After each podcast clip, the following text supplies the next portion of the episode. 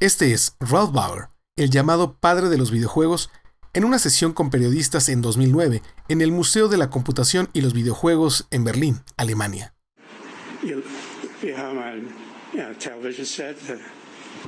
And what do you do with the TV set except turn it on? This is 19, 1966. And what do you see? Black and white, early color television, maybe three stations in the city. That's all the choice, yeah, choices there are. And here's this display, you know, it would be very expensive if there weren't a million of them in people's homes. So what do you do with it? That's the question, right? The word interactive, I don't know whether it existed. Maybe it did, maybe it didn't, but I bet I didn't create it. Somebody did. But the idea of interacting with the screen, that's the idea I had. I said, what do I do with this thing? How about playing a game? Lo que nos dice Ralph Bauer es que él no creó la palabra interactivo, pero lo que sí se le ocurrió fue hacer algo interactivo con la pantalla de televisión que a finales de los años 60 solamente servía para ver uno que otro programa de algunas estaciones que estaban funcionando en los Estados Unidos y que lo mejor que se le ocurrió fue hacer un juego. Hacer que esa pantalla que solamente podías ver pero no podías hacer otra cosa con ella, se convirtiera en un gadget con el cual pudieras interactuar, que pudieras jugar, que era la idea que se le ocurrió en ese momento a Ralph y que dijo Eureka, y que hoy los videojuegos son una de las industrias que más dinero generan alrededor del mundo cada año. Por eso es que los videojuegos ya no son un simple juego de niños, son arte, son una expresión cultural, en donde autores, creadores, plasman sus emociones y su forma de ver la realidad. Así que, si tú crees que no puedes hacer algo más con un gadget o con algo que tienes en tus manos, piénsalo dos veces. Ralph Bauer me lo dijo en 2009 en esa histórica sesión a la que pude asistir en Berlín, Alemania. Y creo que todos podemos reimaginar eso que pensamos solamente sirve para una sola cosa y que en realidad depende de ti que lo conviertas en algo extraordinario.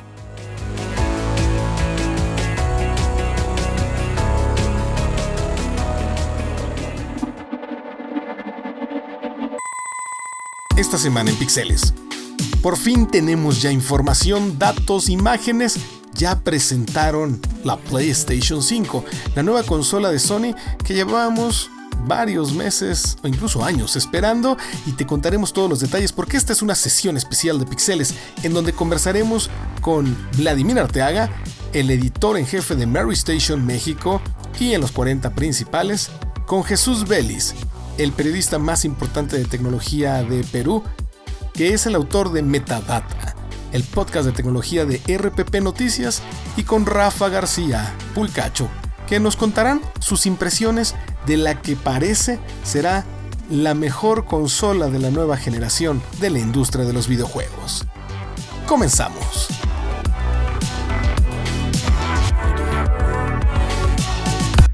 Esto es eh, un momento de tecnología. Esto es Pixeles, un podcast para hablar de lo último de la industria de la tecnología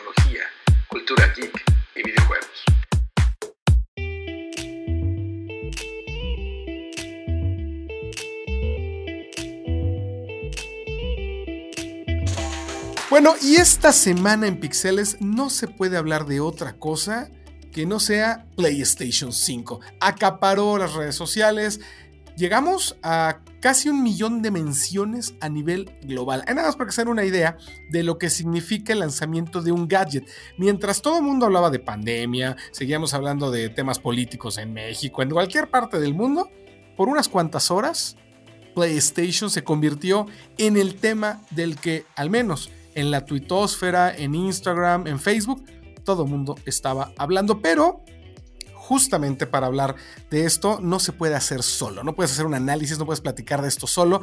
Y hay un experto en videojuegos que además tengo el honor de decir que es mi amigo, que es Vladimir Arteaga, el Papalord, que está, está aquí con nosotros. Vladimir, o sea, tú que además de que estás pero en los 40 principales, pero en el Heraldo, pero en todas partes y eres uno de los periodistas de videojuegos que ha sobrevivido, porque también quiero decir esto, y si no me dejarás mentir, Vladimir, hemos visto generaciones de periodistas de videojuegos ir y venir, los que eran las vacas sagradas, los que casi casi exigían la ser antigua, la antigua vanguardia o algo así. La, vieja guardia. Pero tú, pian pianito, te has logrado mantener. Vladimir, muchas gracias por estar en Pixeles. Gracias por invitarnos a Pixeles, Fer. Como dices, antes que otra cosa, muy buenos amigos, hemos compartido un montón de cosas y coincido, quiero empezar coincidiendo contigo en el aspecto de, ya era algo que necesitábamos como para sacudirnos estas noticias del COVID.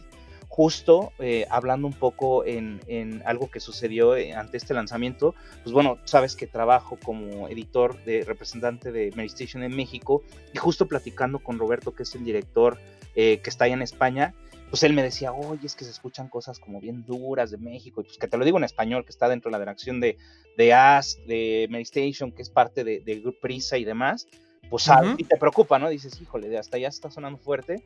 Y pues le decía, oye, Robert, pues fíjate que lo creo que lo más bonito va a ser que podamos sentarnos una hora o más a olvidarnos de esto, y creo, creo que lo hicieron muy bien en muchos aspectos. Eh, tuve oportunidad de estar haciendo un enlace en vivo con otro amigo de nosotros que es Octavio Castillo en 40. Sí, cómo no. Y, una, creo que parte a partir de, la presentación, ¿no? O sea, no sé si coincidas, Fer, que fue una clase de marketing bien hecha. Sí, aunque, a ver, vamos por partes. ¿Qué fue lo que hizo PlayStation? Decidió hacer un streaming para presentar el software. Durante más de una hora vimos juego tras juego tras juego y fue bien interesante ver cómo empezamos con, la vieja guardia. Hablando de vieja guardia, de repente vimos un tráiler de juegos de PlayStation 4, de repente vimos el tráiler de Grand Theft Auto 5 eh, y todo el mundo decía, ¿de qué está? A ver, se equivocaron, le dieron play a la presentación de PlayStation 4, no, le dieron el clásico de, uy, no, subí el archivo de hace quién sabe cuántos años. No, empezaron con los juegos diciendo esto es lo que vas a ver en la consola, porque más allá de diseño que vamos a hablar ahorita, los juegos son el alma de cualquier consola y nos dieron los clásicos, yo le digo que fue un back to the basics, vimos Little Big Planet, eh, vimos Rocket, vimos juegos que, ya hemos eh, tenido en las consolas pasadas de PlayStation y que PlayStation dijo no puedo dejarlos fuera. Y repitiendo la fórmula, lo acabas de decir, o sea, con este recap mostrando las, todas las generaciones de PlayStation desde el primero y repitió la fórmula en el aspecto de decir, ¿saben qué? No me va a desgastar, vamos a poner un título ganador al inicio de la consola, vamos a darle continuidad a uno de los títulos más vendidos de nuestra consola que fue Grand Theft Auto, definitivamente, con esta parte de que pues, va a traer su, su reescalado o remasterización o lo que vayan a hacer en PlayStation 5 y, ah. y las franquicias que siempre han estado al arranque de, la generación de consolas. Puntualmente, pues bueno, Ratchet and Clank, ese nunca falta. O sea, siempre que lanzan una consola, ahí está. Sí, que, que, que, o sea, podríamos decir que es como medio el Mario Bros. de PlayStation, porque PlayStation nunca ha tenido ya un personaje icónico, por llamarle de alguna forma, que, sepas, ah, eso es PlayStation. No, no existe. No hay un Mario Bros. No hay un Master Chief como Halo de Xbox. No, no lo hay. Tal vez podrías decir que es un God of War, pero pues es demasiado violento. Y, la verdad es que las consolas, las marcas, le quieren llegar a todo público, no nada más al público adulto, como tú y como yo, que si bien saben somos son los que vamos a pagar lo que va a costar esa consola, pues necesitan llegarle a más público. Así es, y, sobre todo algo que también platicaba con Octavio, que llegamos ambos a esta conclusión, me gustó mucho que no hubo miedo a tener su, a, seguir su ADN. O sea, no ves, como, no ves como un género muy determinado, balazos, o sea, no, no, no, Ves, no ves un PlayStation yendo a la segura. Ves un PlayStation arriesgado, mostrando diferentes géneros, diferentes tipos de arte, vi de todo tipo de arte, videojuegos de, cel shading, videojuegos caricaturescos, videojuegos hiperrealistas, videojuegos para niños, videojuegos para adultos, este, había de todo. Hasta, es más, simplemente lo de, algo que me llamó la atención, lo de Sackboy a Big Adventure, que es como una historia lateral de Little Big Planet. A eso yo dije, qué arriesgados, ¿eh? Porque... Sí, pero tenían que entrarle, o sea, eh, la verdad es que también ahí la creación, de niveles, como lo hemos visto en Little Big Planet, en Dreams, que son de los juegos, de los últimos juegos que salieron ahora ya para PlayStation 4, que, es una generación que va de salida, pero la consola va a seguir y los juegos van a seguirse editando para PlayStation 4, no me queda la menor duda, no los, los AAA, no los grandes juegos, pero sí FIFA, NFL, Madden, este, ¿no? todos estos juegos eh, que al final del día siguen saliendo para las consolas de la pasada generación cuando llegas a este momento en el cual se conjugan y siguen viviendo ambas generaciones. Pero dijiste algo muy importante, juegos para todos. A ver, lo que más me llamó la atención a mí es que vimos, como siempre cuando empieza una generación de consolas, juegos de los cuales no entendemos mucho, de los cuales digamos, ¿y este de qué va a ir? Como el del gatito, ¿no? con, los robots que Exactamente. Que dijimos, bueno, ¿y este, y este como de qué va, no? Literal, eh, de, qué se trata, pero también vimos el regreso de Hitman, vemos de nuevo al gran Hitman de regreso, vimos a Resident Evil 8 con Village, vimos también a Bethesda con, con este juego rarísimo. una apuesta interesante ese Bethesda, ¿eh? Sí, sí, sí. Lo vi como entre una especie de Bioshock rarón. sí, bueno. Y también vimos Box Snacks, que no le entendí bien eso de ponerle ojitos a las frutas, que también lo vimos. Pero también me encantó, por ejemplo, Little Devil Inside. Para los, los que nos están escuchando tal vez no son tan clavados en los videojuegos, estamos hablando de los títulos que presentó PlayStation 5 que valen la pena y que hay de todo. Hay arte, de verdad, es arte lo que presentaron en términos de gráficos. No nada más estamos hablando de, de gráficos hiperrealistas y que sea. No, hablamos de el gameplay. Y es que, Vladimir, te quiero preguntar y creo que concuerdas conmigo, PlayStation lo que sabe hacer muy bien es escoger a sus socios que van a hacer juegos con una buena historia, no nada más con grandes gráficos. Exacto, la narrativa era, lo mismo platicábamos en eh, Octavio y yo. Eh, se ve muy clara una línea de narrativa, o sea, los juegos que, que presentaban algo de historia, con los, incluso unos que con minuto y medio te podían decir más o menos por dónde iba. O sea, hacia dónde iba la, historia, por ejemplo, este que me, yo al principio pensé que era como de Kojima, el de Pragmata. Ah, sí. Yo cuando lo vi dije, órale, ya, ya dije, hasta decía de broma, no, aquí ya va a desquitar el salario de Kojima. Y toma, ¿no? O sea, resulta que no, que es una. Pero también tenemos ahí algo de terror extraño, ¿no? Como yo le puse tecnoterror japonés, Ghostwire. Un juego bastante raro que presentaron ahí que yo esperaba que fuera un Fatal Frame, pero bueno, pues ya sabíamos que eso ya no va a salir, pero necesitábamos terror japonés también. Y un terror en primera persona como con shooting también. Por eso, vuelvo a lo mismo, o sea, si un arriesgue en géneros que hay que decirlo, o sea, se los apretó Play y dijo, soy congruente conmigo, yo voy a, yo no me quiero ir a la segura, o sea, sí veo un mensaje muy claro en ese aspecto, no me importa ser la consola más potente del mundo, Simplemente traigo juegos buenos, juegos bonitos y la consola más bonita, la verdad. Oye, y, hablando de huevos, eh, ¿qué te pareció la consola? Blanca, prístina, limpia, minimalista. Eh, eh, el diseño a mí me fascinó. Yo pensaba que no se podía acostar, que no se podía poner horizontal, que nada más iba a ser vertical, hasta que ya PlayStation nos mandó los assets, oficiales. Ya los pudimos ver, vemos que sí se acuesta, pero aún así dicen los assets, ojo, el diseño puede cambiar sin previo aviso, ¿eh? Sí, o sea, y finalmente a lo mejor pueden variar, hacer una variante de bote pronto, ¿no? Que no lo creo, pero sí a lo mejor que saquen una versión 2.5 después de dos años, ¿no? Que sea la versión de y ah. demás. Eh, lo que me llama la atención, que también veo un riesgo, si analizas y si tengo, o sea, tiene un rato que no recorrían a colores claros en el diseño de una consola. Eso es muy aventurado. Sí tiene sus partes negras, pero el hecho de que por fuera se vea blanca, eso está padre. El control blanco que parece casco de Star Wars, la verdad, pero se ve padre.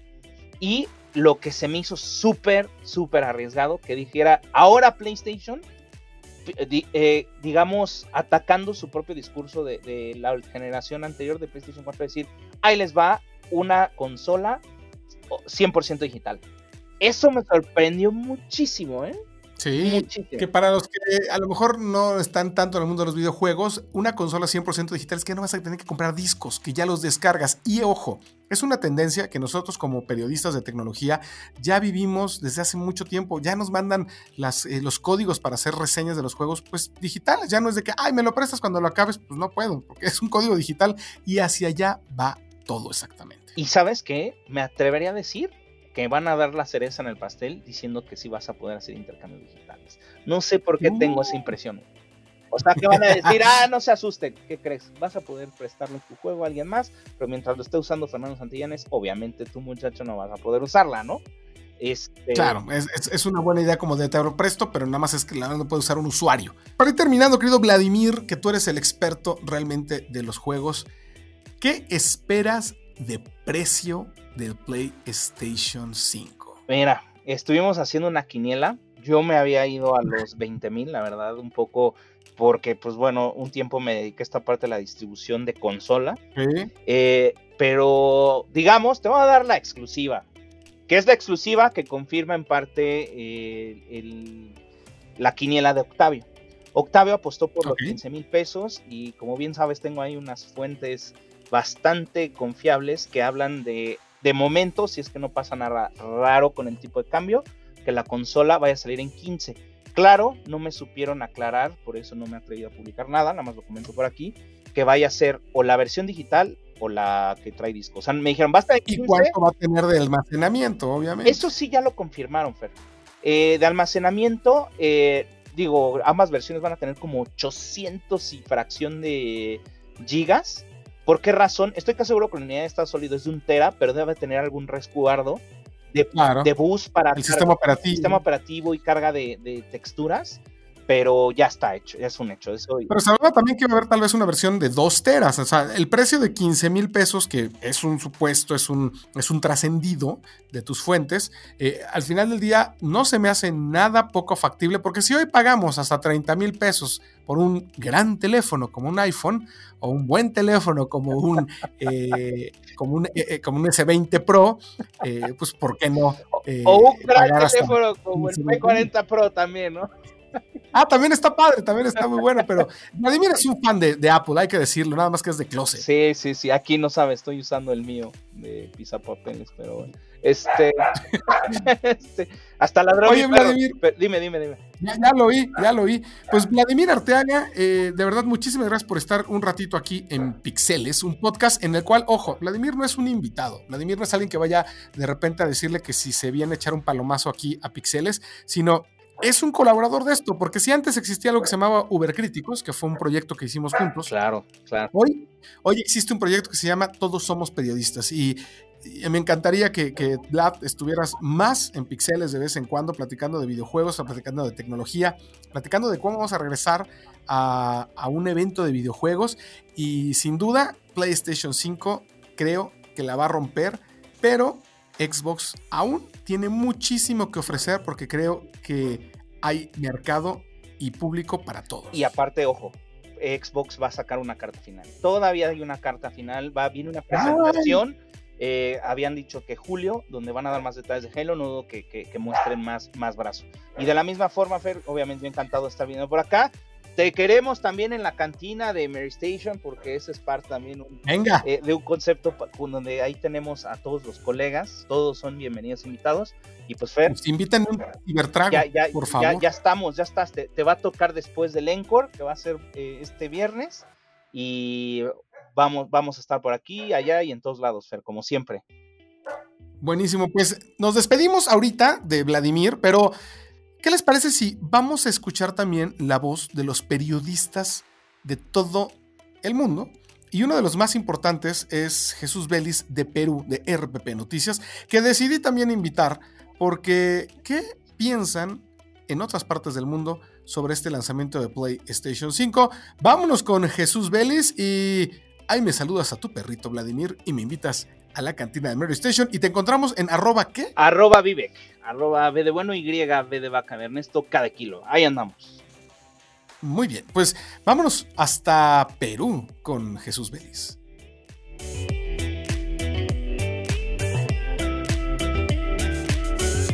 Pixeles.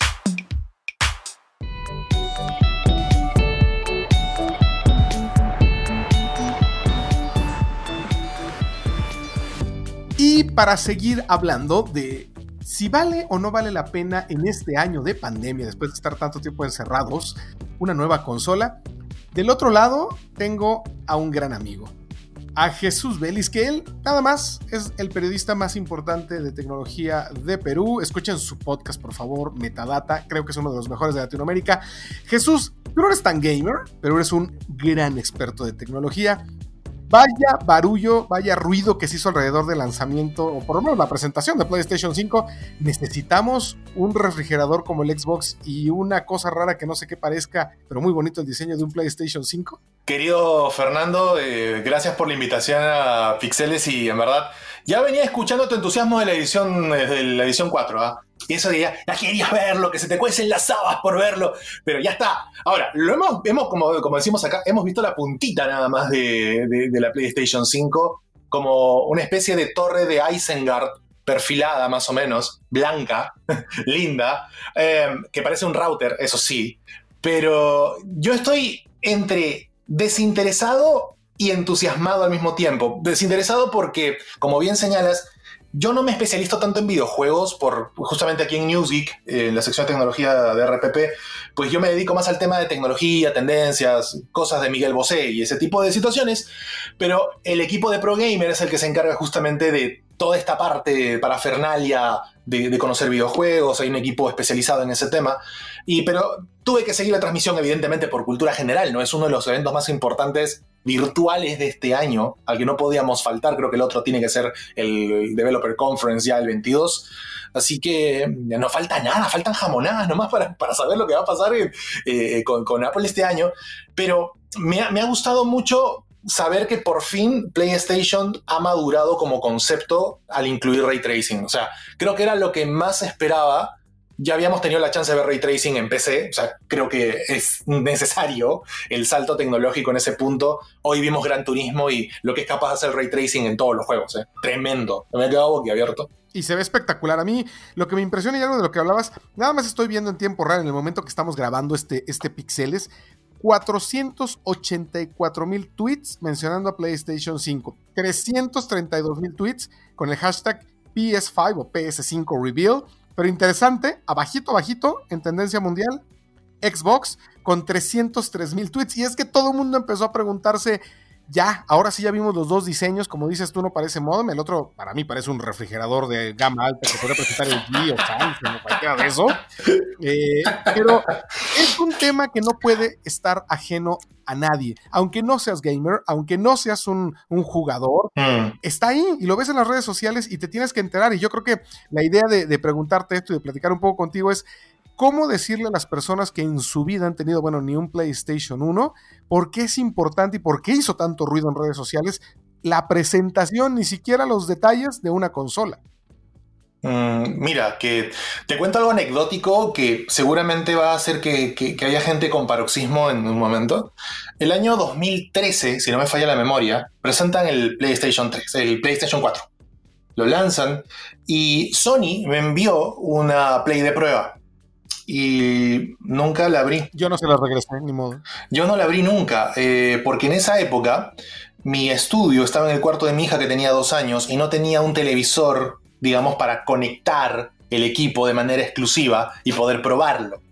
Y em, nunca lo saqué de su caja, nunca lo jugué y lo devolví tal cual después de dos semanas.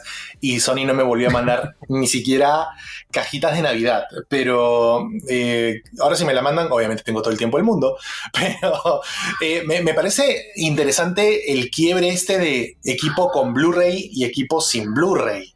Me parece una jugada. Claro, ya, la parte digital. O sea, yo que siempre enseño videojuegos, tiene mucho que no tengo un juego físico.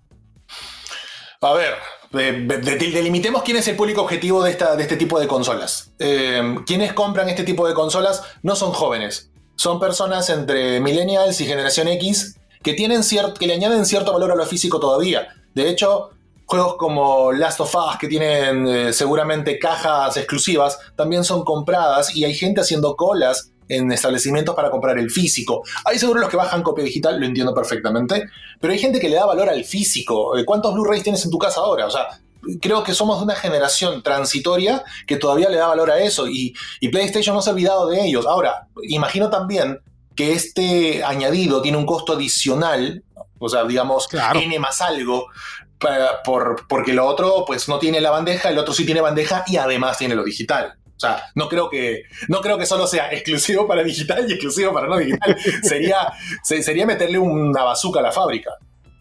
Sin duda, y, la verdad es que para ir terminando un poco contigo, que, ya en Perú, aunque no lo crean, de las cosas más importantes que existen es eh, el pollo a la brasa y Jesús tiene que hacer uno y por eso ahorita va a moverse. Luego vamos a hacer un, podcast nada más de cocina porque es fabulosa la comida allá, pero tú sí eres un experto en imagen y sé que te gusta hablar de audio y sé que te gusta hablar de televisiones y en Xbox ya se habló de que llegarán cosas en 8K. PlayStation no ha dicho mucho acerca de si vamos a tener algo en 8K. La pregunta es, ¿realmente estamos en el año de empezar a querer tener una televisión, una pantalla 8K por jugar uno o dos videojuegos que ni siquiera sabemos si serán nativos, si a lo mejor van a ser escalados? Mira, es una gran pregunta esa y yo creo que las constructoras más importantes en ese formato ya entendieron que la respuesta es no, pero por eso te generan la necesidad antes.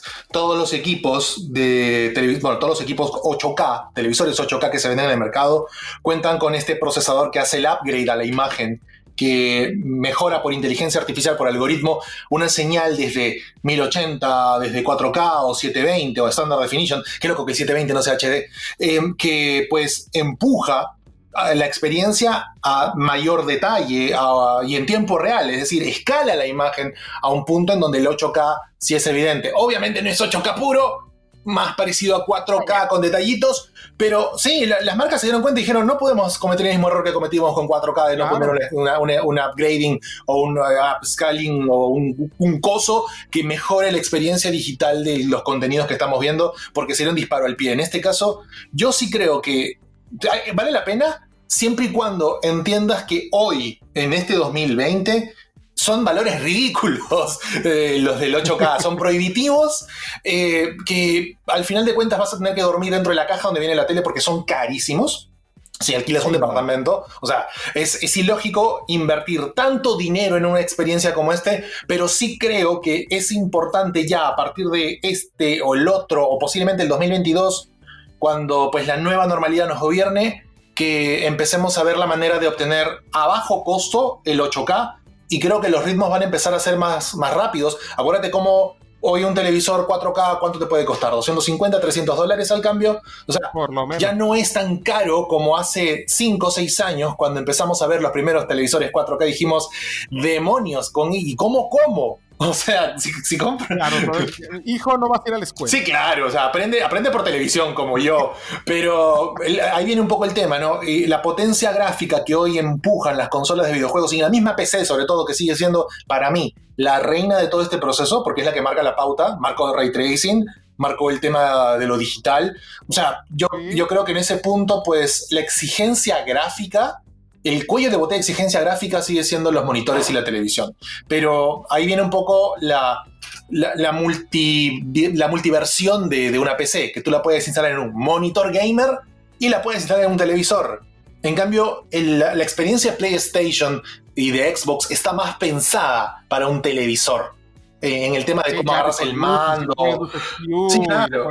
Sí, o sea, yo creo que, el setup mental que tenemos sobre consolas es televisores y el setup mental que tenemos sobre PC es televisores y monitores por el teclado y el mouse. O sea, tú no puedes, es, es, igual de cómodo jugarlo, pero en el caso de, de una persona acostumbrada a consolas, a plug and play todo, pues es más difícil adaptarse a ese nuevo formato. O sea, yo lo veo desde la perspectiva absolutamente prejuiciosa que tengo sobre cómo la gente juega pero yo sí creo por lo menos que el, mercado de monitores va a ser el que marque la pauta por encima del mercado de televisores en este punto de los gamers, porque el, framing tiene que ser más alto. El tema, ya hemos visto en el último CES este monitor de 360 Hz. Impresionante. O sea, ya lo, viste y, eso, yo, lo, ya, yo decidí verlo usando Windows. O sea, yo ah, cerré la demo y me puso a usar Windows y diablos, me quiero comprar aunque sea uno de 120 o uno de 144, porque ya el de 60 ya, ya, es gris.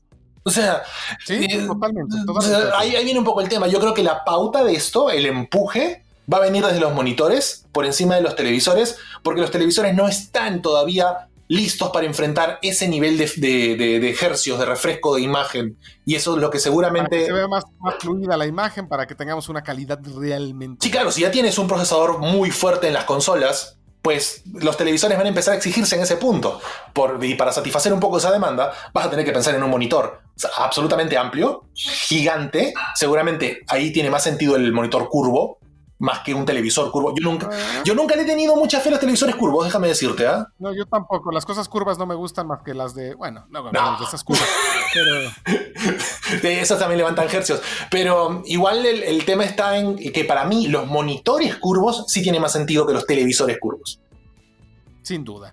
Oye Jesús, pues increíble tenerte aquí. Yo ahorita que terminemos de, de platicar, me voy a ir a jugar The Last of Us parte 2, porque sí, ya lo tengo. odio. Porque sí, ya estoy jugándolo, porque no les puedo contar lo que es este juego, que de verdad es un parteaguas y que hace unos años que platiqué con Gustavo Santaolalla, justo me decía que, que este tipo de videojuegos hacían el parteaguas entre la industria del cine y la industria de los videojuegos. Pero de todo esto espero que podamos hablar mucho más tú y yo y en otra ocasión hablemos de si nos veremos pronto, de si regresaremos pronto a los eventos de tecnología, si volveremos a vernos en Nueva York o en Miami o en Los Ángeles o en San Francisco o por lo menos en Las Vegas en enero de 2021 con un CES que será muy raro. Bajo tierra para irnos desde el aeropuerto hasta el, centro de convenciones de Las Vegas, dices, con el Boring Company. Bueno, eh, ojalá, y si no, con un pollero mexicano. Oye, pues te agradezco mucho que hayas estado en este Pixeles. No dejen de escuchar Metadata. Y además, algo que tiene Metadata que me encanta es cuando dice algo Jesús Vélez que yo voy a decir al principio y que ya escucharon, que es, se va largo y bate por los snacks, porque sin duda, este Pixeles fue y será de hablar muchísimo de videojuegos y de pantallas. Jesús Vélez de RPP Noticias, de Metadata, desde Perú. Muchísimas gracias por acompañarme, gran amigo. Un abrazo y, y, oye, más constancia. Vamos, vamos, que vamos a ir pixeles, a seguir haciendo episodios, a seguir grabando. Y detesto cómo graba tu iPad Pro el micrófono. Qué, qué bestia, qué bien suena. Bien suena, en serio. Y ya te enseñaré unos juguetitos que tengo con embargo que llegaron desde Shenzhen. Ay, qué obvio. Le- échale alcohol primero. No, bueno, ya, ya les, eché, les eché una cosa que se llama pisco, que es chileno. Sí. ¿Por qué eres así? Di- Hablaremos di- después. di- digamos que ese es el PlayStation 2 del, del, del pisco. Hablaremos después de lo que es el pisco y el pisco power y de dónde viene, si de Chile o de Perú. Muchísimas gracias. Un abrazo.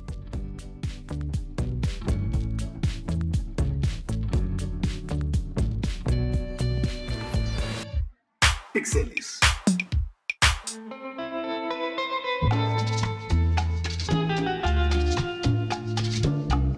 Pero, aparte de hablar de el diseño de la consola, de los juegos, de lo que creemos que vamos a tener esta nueva generación de consolas con el lanzamiento, eh, o por lo menos con la presentación ya de lo que hemos hablado de PlayStation 5, está conmigo Rafa García Pulcachu, colaborador de hace mucho tiempo de todos los espacios donde he podido participar. Rafita, ¿cómo estás? Yo sé que tú eres un fan, pero de hueso colorado de Nintendo. Así que por eso te quiero preguntar, ¿qué piensas de PlayStation 5? Eh, Fer, ¿cómo estás? Eh, muchas gracias por la oportunidad de estar aquí. Y pues soy fan de Hueso Colorado de los videojuegos. ¿Y qué pienso de la salida del PlayStation 5? Eh, yo quedé muy emocionado por lo que vi en términos de la consola. A mí me gustó mucho el diseño. Creo que están rompiendo con la estética que venían arrastrando. Hay personas a las que no les gustó y se entiende perfectamente. Eh, al final del día, pues el gusto se, se, rompe en géneros. Y pues como vimos también, ya hay muchos eh, memes al respecto. Pero en general creo que eh, PlayStation hizo un gran trabajo con, con, el diseño de la consola. Hay dos modelos, uno con lector de discos de Blu-rays, uno sin lector de Blu-rays, que es un poco el futuro ya que, que espera para, para el entretenimiento digital, ¿no? olvidarnos ya de los discos, de los drives y enfocarnos 100% en las descargas. Justo platicaba de eso hace un ratito aquí mismo en Pixeles con Vladimir Arteaga y decíamos que ya nosotros desde hace mucho tiempo no utilizamos eh, discos físicos, ya no te podemos prestar el juego. ¿Tú crees que desaparezcan también los discos físicos de Xbox y los eh, cartuchos, porque siguen siendo cartuchos, son unas tarjetitas de Nintendo? ¿Cómo ves tú el futuro del gaming en ese sentido, en el formato? Pues creo que va para allá. Definitivamente eh, las descargas digitales están volviendo la tendencia justo por el tema de la cuarentena. eh, ha ganado como más auge el tema de las compras digitales, el tema de las descargas de juegos por internet. Que para poner un ejemplo, eh, Animal Crossing del Nintendo Switch creo que llegó a 10 millones de descargas digitales, una cosa así. Entonces, Oh, es, es- es un número impresionante para una consola que tiene tantas limitantes. Más allá de las técnicas, eh, la memoria es un problema muy eh, latente en el Nintendo Switch. Tiene apenas 32 GB de almacenamiento internos y si no tienes una memoria externa para almacenar tus juegos, tienes que estar borrando y descargando, borrando y descargando, etcétera. sí, eso es muy molesto. En el caso de, bueno, de lo que va a ser el Xbox Series X y del PlayStation 5, vas a tener casi un terabyte de almacenamiento, aunque también hay que recordar que los juegos en 4K pesan alrededor de 100 gigabytes. Entonces, con 6 juegos más o menos, ya vas a estar llenando tu disco duro. Bueno, yo ya lo llené con 5. Oye, Rafita García, em, Pulcachu, ¿cuál es el juego que más esperas en PlayStation 5? Como de los que se mostraron, como de toda la vida, como de los que soy fan, etcétera. No, a ver, de, de- de cuál te gustaría que llegara? Ya estás esperando el nuevo Uncharted, apenas estamos con The Last of Us parte 2, que la próxima semana vamos a hablar de él porque ya lo estamos jugando, pero ¿cuál es el que te imaginas que debería de estar y que sí va a llegar? ¿Tú crees que llegue un God of War, por ejemplo? God of War va a llegar, eso es un hecho. Eh, ¿Cuándo? Esa es una excelente pregunta. Yo pienso que God of War no lo vamos a ver hasta el 2022, más o menos. Eh, Uncharted, bueno, ya habían dicho que terminaba la, la franquicia, por lo menos con Naughty Dog. Si Sony decide revivirla con otro estudio, pues habrá que ver qué, qué deciden hacer. No creo que traigan de regreso a a Nathan Drake. Pero le va a hacer falta un Uncharted, sin duda, ¿no? Yo creo que le va a hacer falta un Uncharted a esta consola. La, la convirtió, bueno, Naughty Dog convirtió a PlayStation 4 en un éxito, sin duda. Más allá de muchos otros juegos, The Last of Us y Uncharted. Uncharted porque fueron cuatro entregas desde PlayStation 3, sí, pero la han con- convertido, se han convertido en las franquicias más importantes de PlayStation. God of War, pues sí, pero también ha tenido más, menos capítulos, por llamarle así, ¿no, Rafita? Mira, Go- God of War es un poco más extensa que Uncharted. Yo no sé si vaya a regresar a Uncharted, honestamente. Y te voy a decir algo: PlayStation tiene esta, este poder para traer nuevas IPs, para hacer nuevas franquicias de la nada y que sean un éxito. La realidad es que Spider-Man de pronto eh, nadie pensaba que fuera a ser tan bueno y fue un juegazo. Y ahora que anunciaron ya la secuela con Miles Morales, creo que todo el mundo se volvió loco.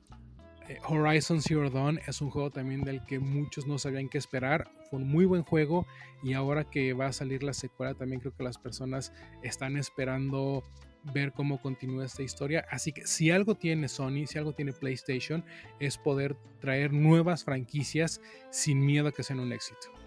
Wow, eso tienes toda la razón, Rafita. Para terminar, dime algo. ¿Sigues creyendo que Nintendo Labo no es la mejor idea que ha tenido la industria de los videojuegos? No, no es cierto. Lo que quería preguntarte realmente es si No, no es la ¿crees- mejor idea. crees que lleguen solamente estos modelos de consola. ¿Crees que de repente veamos un Xbox eh, Series X, el nuevo Xbox también en blanco? ¿Crees que el diseño es lo que va a llamar más la atención para comprarse esta consola? Depende, yo creo que al consumidor casual le va a llamar muchísimo la atención el diseño, que es algo que, en lo que yo creo que Sony está apostando mucho. Van a ir a la tienda las personas que no son clavadas de videojuegos como tú y yo. Van a ir a la tienda, van a ver la caja del Xbox, van a ver la caja del PlayStation y va a ser el diseño de la consola el que les atraiga más. Aunque, eh, por otro lado, también pienso que sí es posible que saquen diseños con otros colores. Porque el negro creo que se ve un poco más elegante. El blanco a lo mejor se va a ensuciar muy fácilmente. Pero también el Xbox Series X con ese negro como mate apagado, no sé. Es, es- Ajá, sí, como, como que no. Lo que sí creo es que estas consolas van a estar con nosotros muchos años, así como pasó con el PlayStation 4 y el Xbox One. Pues muy bien, Rafa, muchísimas gracias por haber sido parte y seguirás siendo parte. Yo espero que colabores muchísimo en este podcast, que sea parte del equipo de Pixeles Rafa García y pues tenemos consolas para rato. ¿Cuál te vas a comprar? ¿Cuál es la que tú vas a elegir? Eso, eso lo vamos a saber cuando salgan, que esperemos sea a fin de año. ¿Cuánto van a costar? Ya dijimos, nos dijo Vladimir en exclusiva que sus fuentes dicen que va a costar 15 mil pesos. Híjole, mira, mm, depende. No sé cuánto me vayan a dar por el riñón derecho, pero si le saco una buena lana, yo creo que me voy a ir por un PlayStation 5.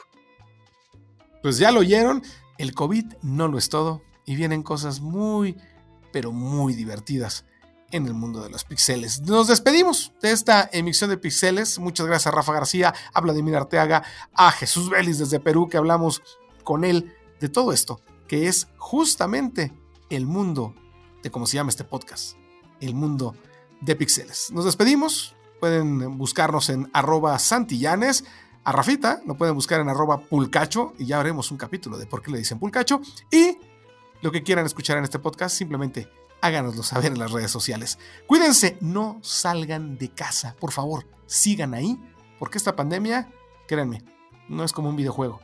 Aquí solamente tienes una vida y no, no hay un nivel de bonus. Nos vemos y nos escuchamos la próxima semana. Esto fue Pixeles.